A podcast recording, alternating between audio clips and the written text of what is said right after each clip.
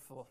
Um, if I hope, even as you are at home, that uh, you got your Bible out, because uh, we're going to jump into a text. We're going to keep things uh, a, a, bit brief uh, this morning, uh, and yet we want to cover a little bit of text. Keep it short and sweet uh, this morning from 1 Corinthians chapter 15.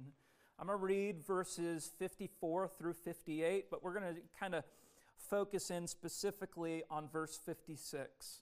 So 1 Corinthians 15 is what we're looking at this morning. Um, and again, for those who may be new to kind of jumping in and exploring church and this idea of Jesus, um, I, I just want to say that all that you see happening here is not for show. It's not because we just had some grand idea to maybe do some songs and then open the Bible and talk about it. This is not our idea.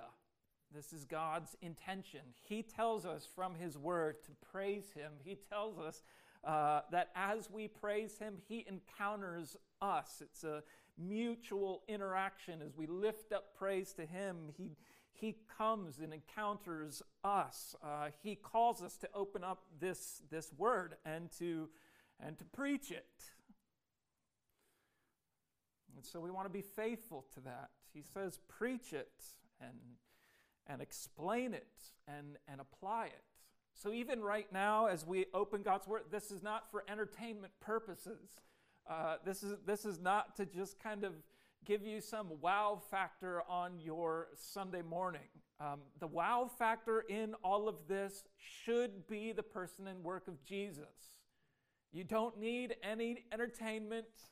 You don't need any grand stories. Jesus is the grand story. He is the attraction when it comes to the gathered church. What we gather around, why we gather, is it's all about the person and work of Jesus. So let's behold him this morning. Let's behold Jesus. And, and believing. I, I, do think even some of you are at home, even as we sang, you, you may be sitting back saying, that's a little different than what I've experienced or seen of church life, but there's something in you even now that's kind of drawing you. Even as Zach had prayed, something cutting you to the heart. It's like, all right, there's something here I need to see, something here I need to know. Just so you know, that's the Lord at work. It's His Spirit drawing your hearts in these moments to Himself. He is a God who desires to be known.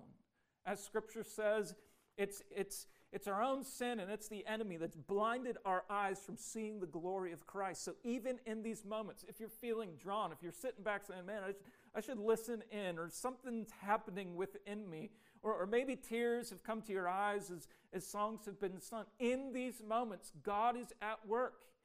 He's where you are. And He wants to be known, He wants to reveal Himself to you. So, even in this moment, as we look to His Word, we look to His Word because through His Word He is revealed. We come to know something of Him. So, even the, this morning, as we read this text, as it ex- explained, I want to pray that God would encounter us. 1 Corinthians chapter 15 verse 54 through 58. It's the Apostle Paul. He's writing this letter to the church in Corinth, and towards the end of this letter, he's dealing with the very issue that we celebrate this morning, and that is the resurrection of Jesus Christ. If you just glimpse at the beginning of the chapter, Paul would say, This is the matter of first importance that Christ, Jesus, has come and he's lived for us and He's died for us, and He's been raised for us. Paul goes on to talk about the reason why we die, why death is a reality in this world. He says, All who are in Adam die.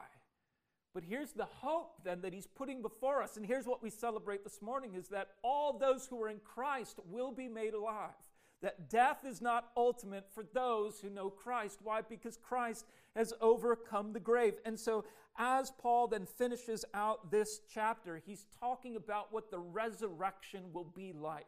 When one day, finally, our dead bodies will be made alive again. And it's in those moments that there will be a grand declaration And we see it here in these verses. Verse 54, the Apostle Paul says, When the perishable, that is this, the perishable is this body, right?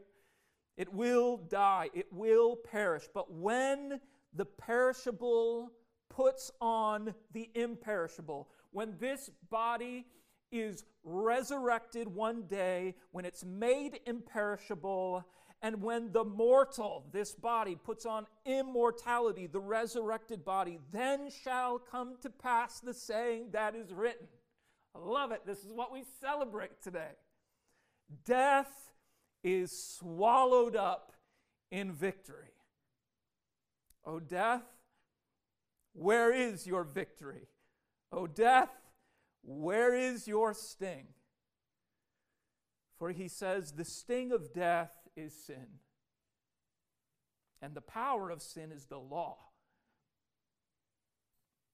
But thanks be to God who gives us, who gives us the victory through our Lord Jesus Christ. And because that is the case, because Christ has given us the victory as his people, verse 58, now there's reason to get busy. It says this Therefore, my beloved brothers, be steadfast in the victory of Christ, be immovable in the victory of Christ, always abounding in the work of the Lord. Why?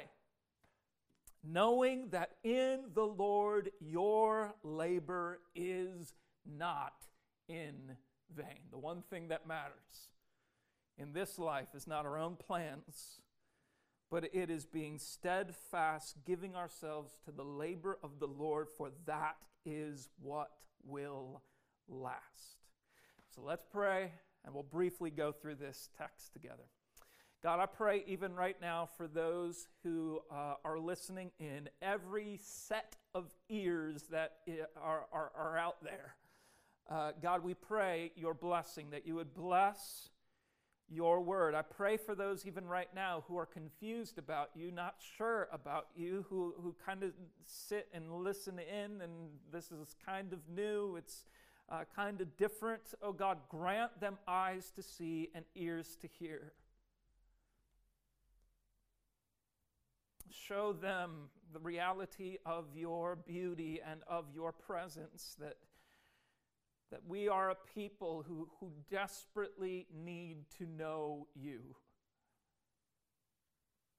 Not because you just come with your, you know, your, your bag of tricks and all the good blessing that, that comes from your hand, but because you are the blessing, because you are amazing because to be in your presence, to know something of your holiness, to know something of your love is, is what our hearts have yearned for all along.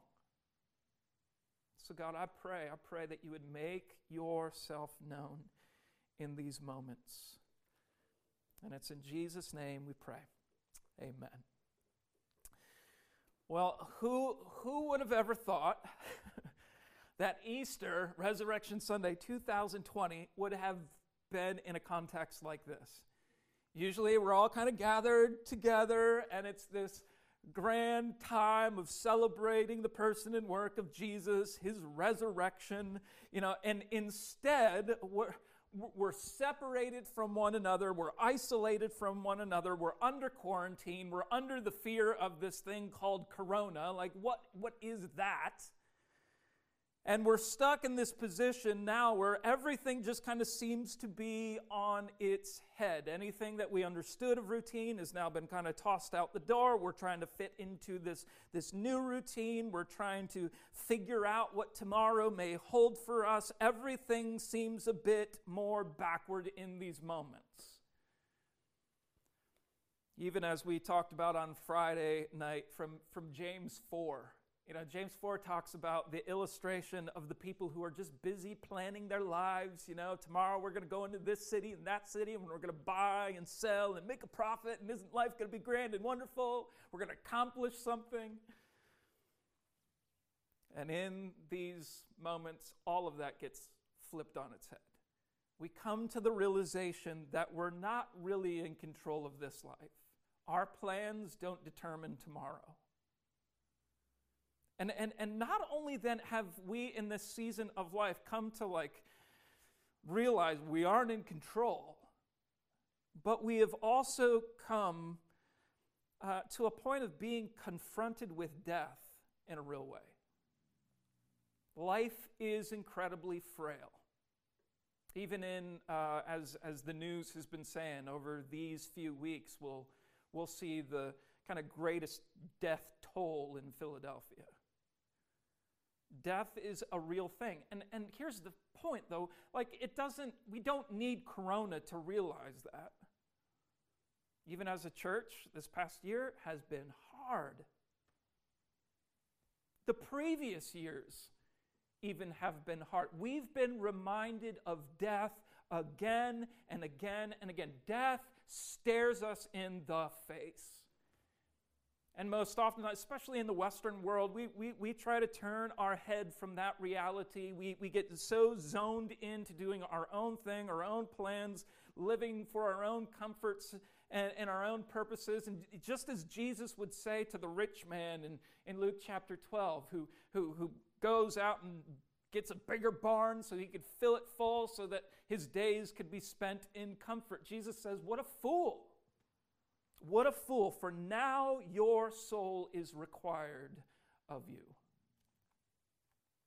Death stares us down. Death is a problem that we all face.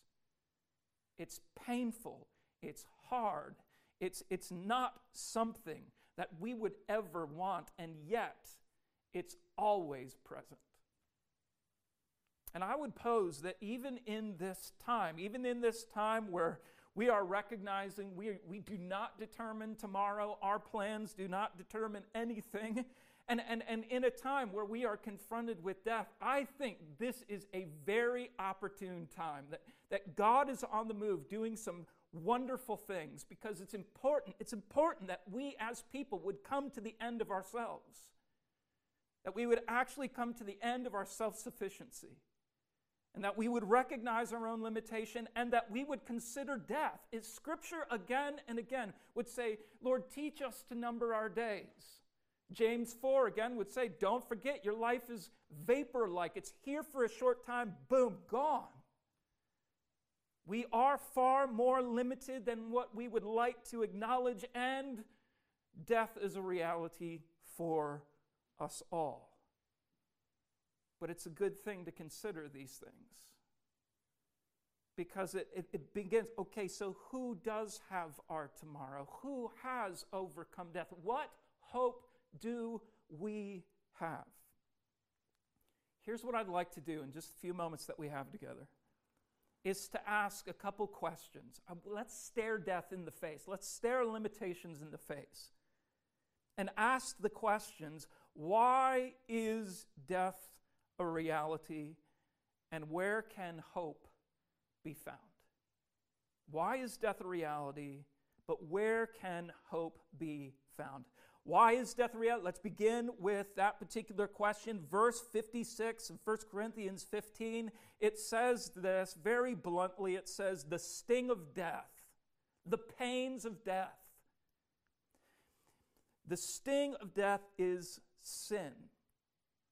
To just put it there bluntly, death is a reality because sin is a reality. This sting, the painful reality, this bitter experience of death comes from the reality of sin. Because there is death, or because there is sin, there is death.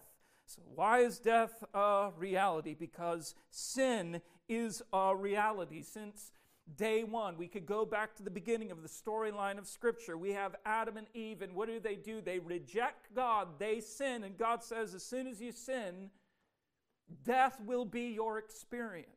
You will begin to die. Romans chapter 6 in the New Testament would say it even more bluntly. It says that the penalty of sin is death.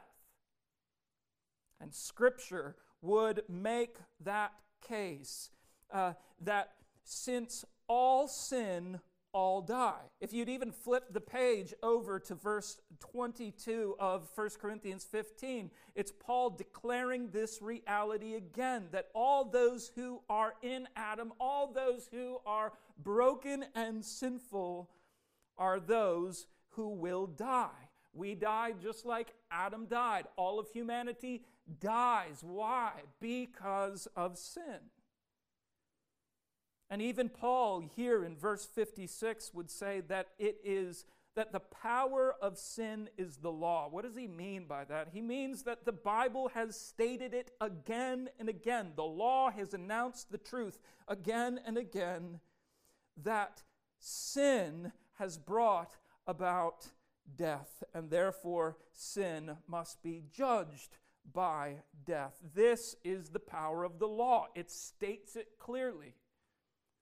Death exists because sin exists. Now, for some of you who are listening in, you're like, oh boy, this is where things have gotten just super religious and you guys are crazy for believing all this kind of stuff. Well, the question is, what is sin then?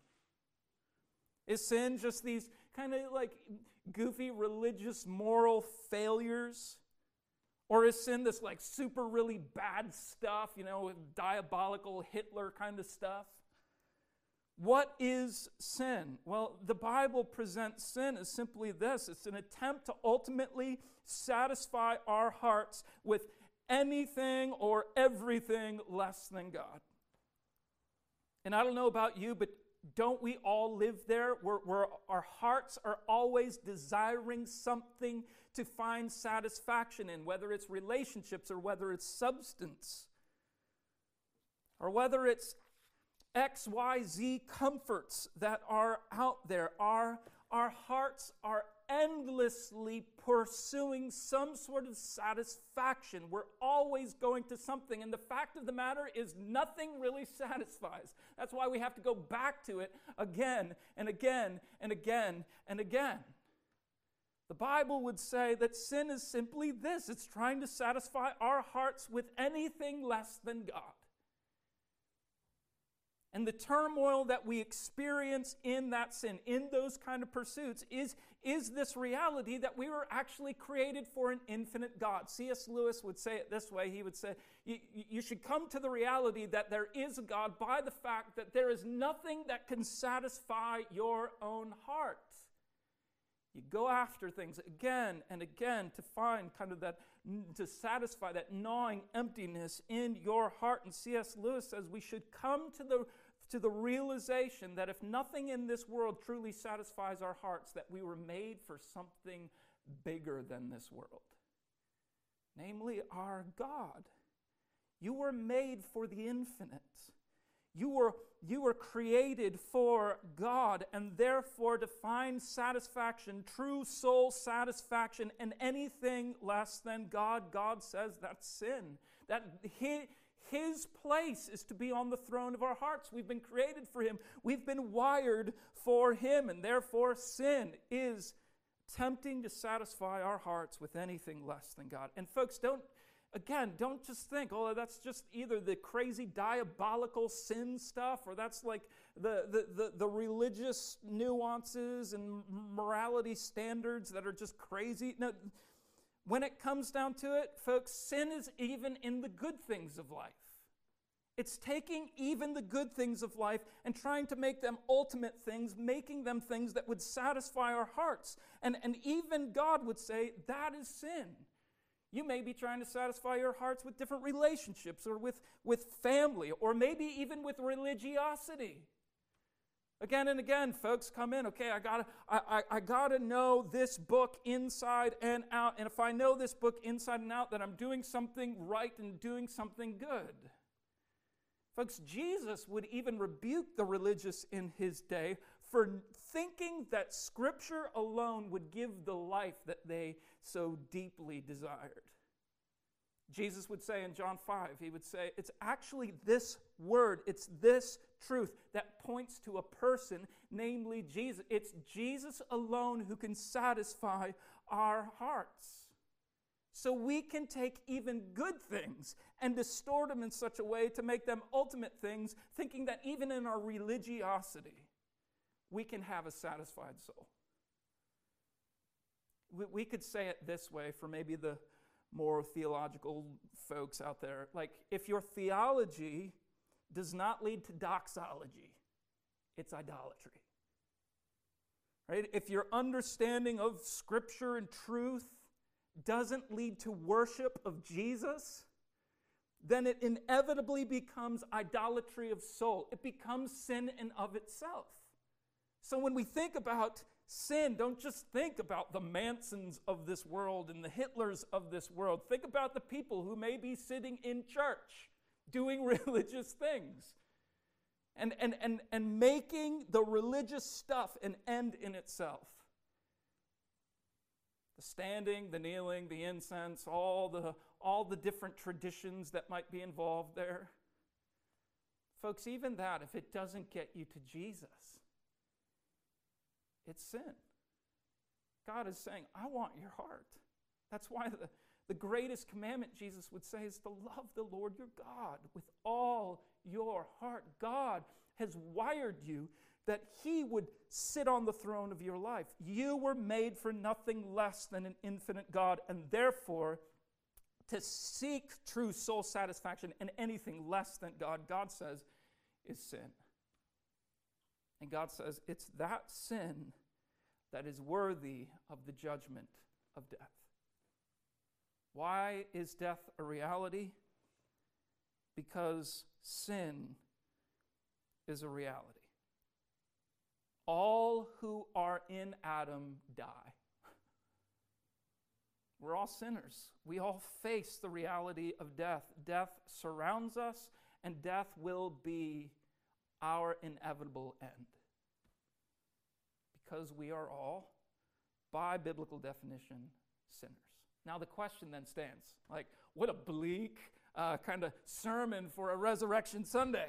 Well, we got to get to the next question. Like, okay, if death is a reality for everyone because everyone is a sinner, then where can hope be found? Who turns this narrative around? Well, verse 57. Although death is an awful, stinging reality, our God has not left us in our sin. He's not left us in our brokenness. He has not left us without hope when it comes to facing death. No, the apostle states, verse 57, but thanks be to God. There's this contrast. Death tends to have this sting. No, but thanks be to God who does what? This is astonishing.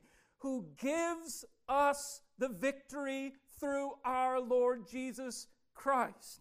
While death is real and death is an awful judgment, God doesn't leave us stuck in our sin. He doesn't leave us stuck in the reality of death. No, this God of the Bible, this God that you would read of if you'd open the Bible and consider Him, He is a God who, according to this text, is giving.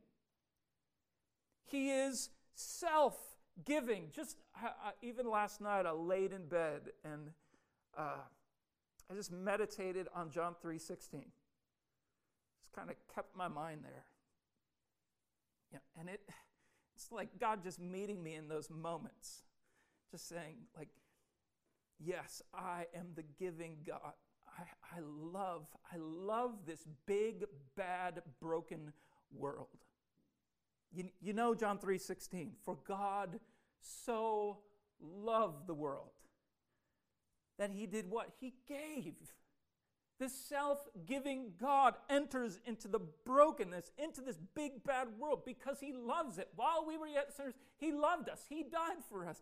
It's God who loves this big bad broken world that He would give, that He would give His only begotten Son, Jesus Christ.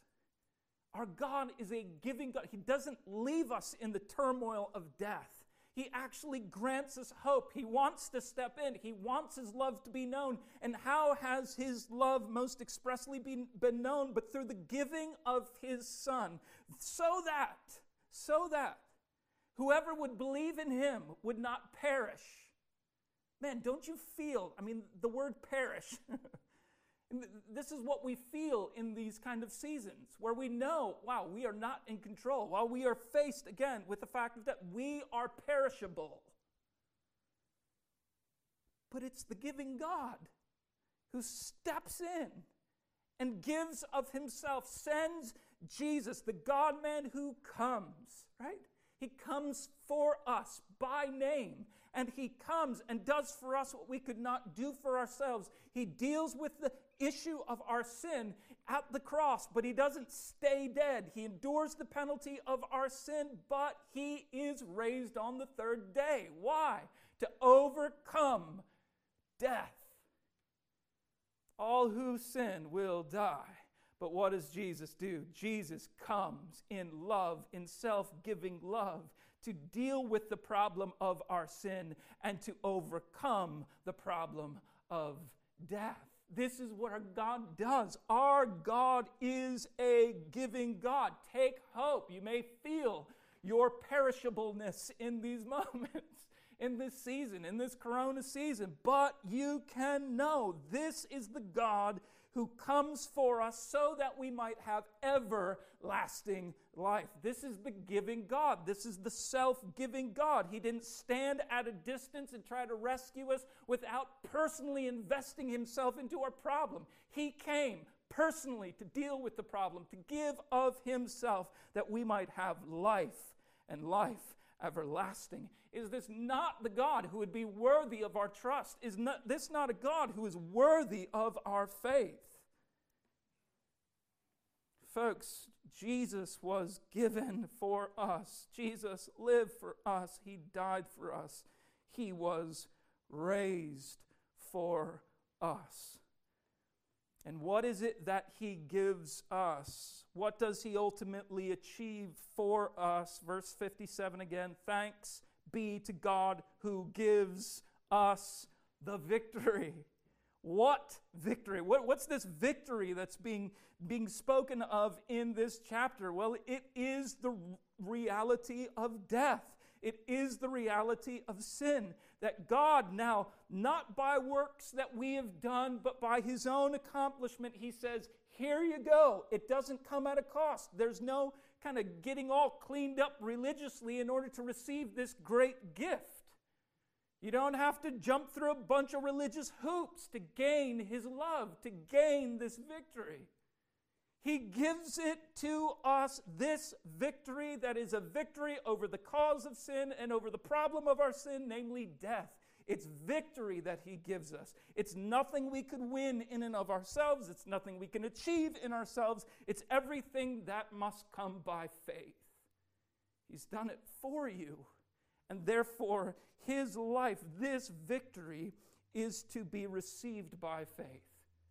Don't buy in. Don't buy into the narrative out there that you got to do a bunch of religious things in order to gain his victory, his love.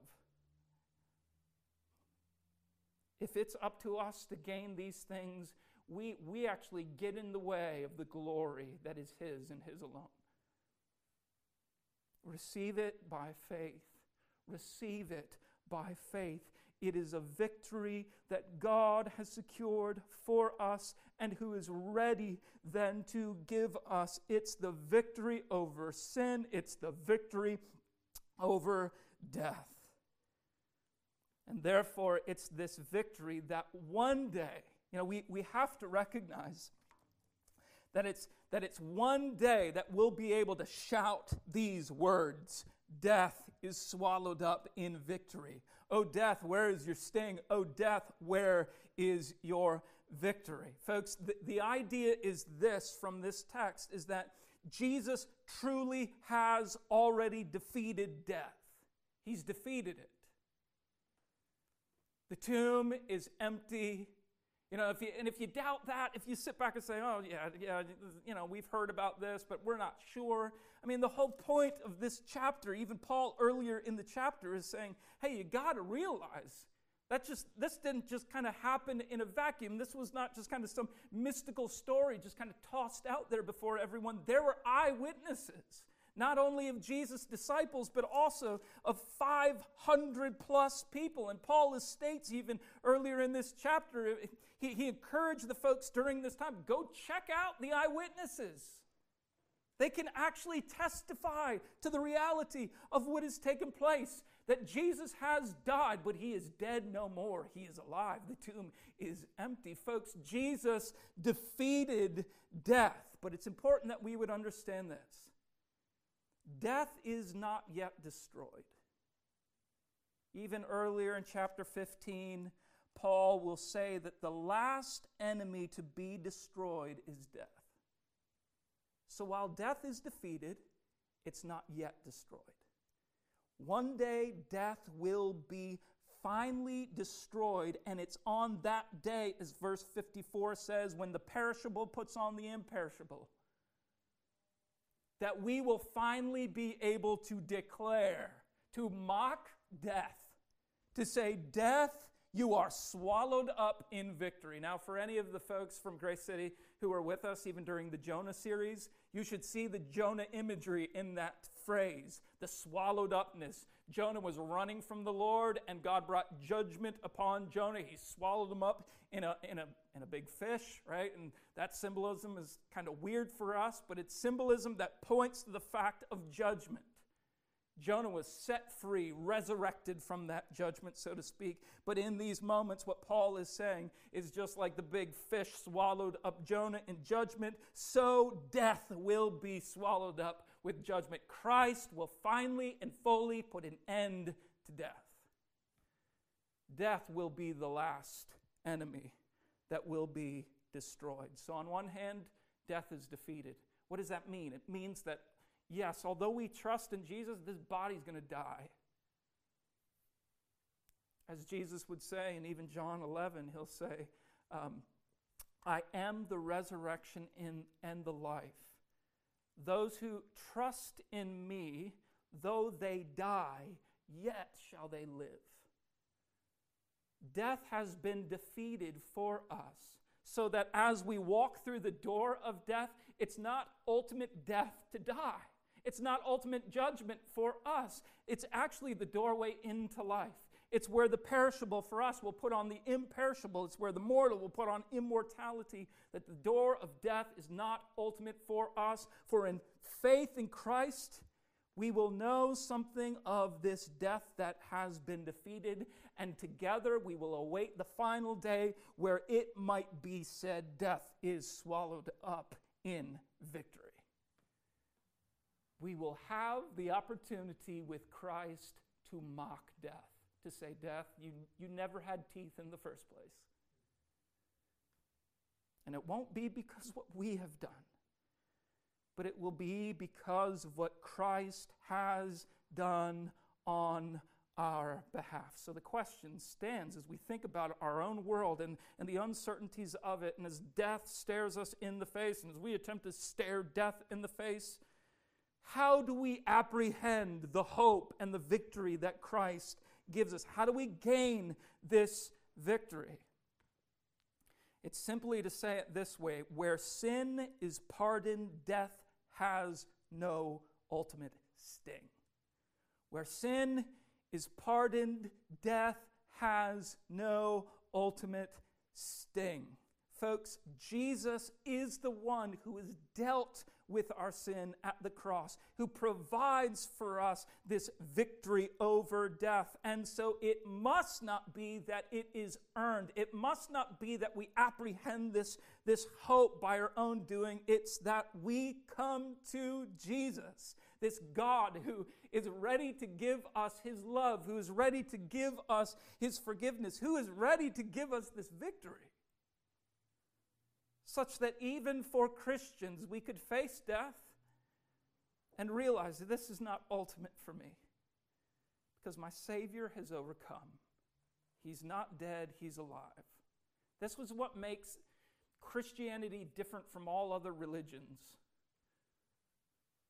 Muhammad is dead, Buddha is dead. You go through the list of characters throughout history, they're dead.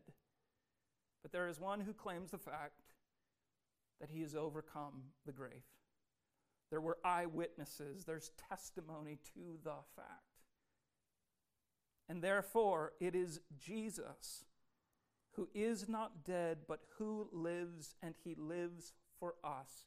You can go to him even now and say, Jesus, here's my sin, here's my brokenness. You can lay it at his feet, and you can say, Jesus, I need your forgiveness, I need your victory, and he will have you. He will have you. Now, for some of you who this may be like new, I, I, think there, there, there ends up being like a thousand and one questions that goes with that. Your heart may be drawn to Jesus in these moments, but you may be thinking about, yeah, but what about this and what about that? What about the suffering and the evil in this in this world? Or what about you know lost loved ones uh, that have already passed and, and where will they be? And I just want to be with them. And and maybe you're thinking, you know, about what, whatever other reasons how your family may react to you trusting and whatever it is. Our minds go in a thousand and one directions. Here's how I would encourage you don't navigate those questions and concerns alone. The very one who can navigate us through those kind of waters is Jesus. It is the one who, who stands enthroned, who is, who is the essence of wisdom. He wants to help you navigate. Don't let those things be reason for not coming to Jesus. Let those things actually be the reason for coming to Jesus. That you wouldn't have to navigate those questions alone. Come to know Christ. And then let the questions follow. And I, I'm not just asking you to, you know, be it blind faith, naive faith. I'm not saying that. Look, what, what has been presented is a God who stands over all and he's lavish and he's kind and he's eager to deal with the greatest needs of our lives. He's the one who's lived for us and died for us and been raised. So, so it's not blind faith. It's not just saying step out in faith regardless of what questions you have. No, you need Jesus in order to navigate those very questions. Trust in him today. He is the one who can help you. He's the one who can save you. He's the one that your heart has always desired in the first place. Your heart has always wanted some sort of peace and some sort of love that no relationship, no substance, no experience could satisfy. Jesus himself says that he is the satisfaction of our souls. Trust him today. And folks, maybe you've done that. Maybe you've come to faith and you're, you're, you're sitting back in this season and you're, you're kind of wrecked by the season. You're coming to recognize, oh my goodness, yeah, things are, things are a bit backward and you feel the fears and you feel the tensions of, of this, this moment, of this season. Well, the Apostle Paul would encourage you. He would encourage you that because Jesus has the hold on life and death for you, What does he say? Verse 58. He says, Therefore, because Jesus has a hold on life and death for you, my beloved brothers, be steadfast in the victory that you've been given in Christ. Be immovable in the victory that you've been given in Christ. And always be, don't stop. Don't, don't get sidetracked in this, this season. It is a season of, of unique rest in certain ways, but even in our rest, don't let that rest just get sucked away into the vacuum of Netflix.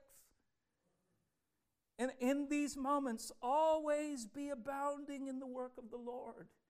Lean into Him during this season as, as the un, if I could say, of our hearts kind of comes to the surface during a time where our routines are all jacked up.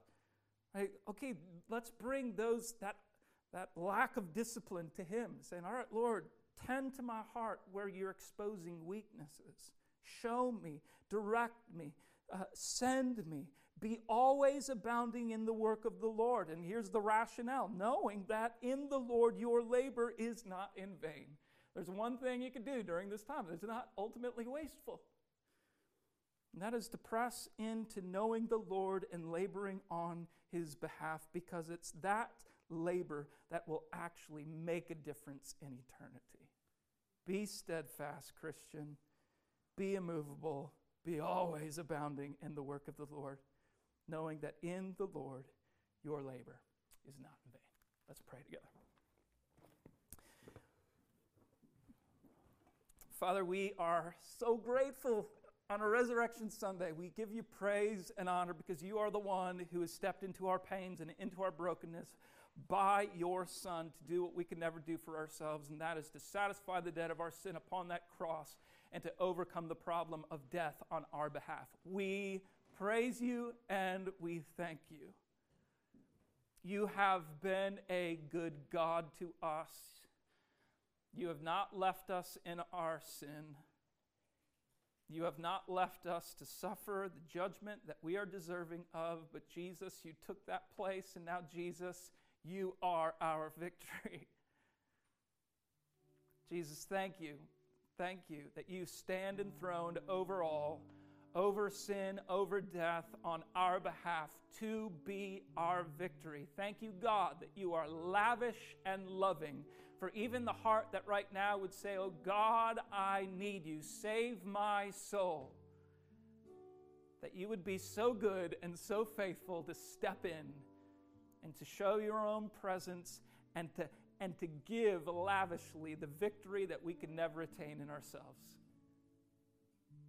Oh, Jesus, be the victory for those who are seeking you even right now. Spirit of God, I just pray blessing upon those that you are kind of wooing to yourself even right now. Their thoughts are kind of racing, their hearts are full in these moments. Oh, would you bring about the work of regeneration, bring life to their souls? And Jesus, for those of us who've, man, we still feel the fearfulness, we feel the uncertainty of the moment. God, we say, let our eyes be set on you. Let our hands and feet still move at the impulse of your love. Let it be that we would, we would remain immovable, steadfast in the victory that Christ has won for us, knowing that our labor, our activity, even right now, may it not be in vain as we live, as we work unto you. God be glorified in our hearts and lives. We love you. We thank you. We celebrate you. And it's in Jesus' name we pray. Amen.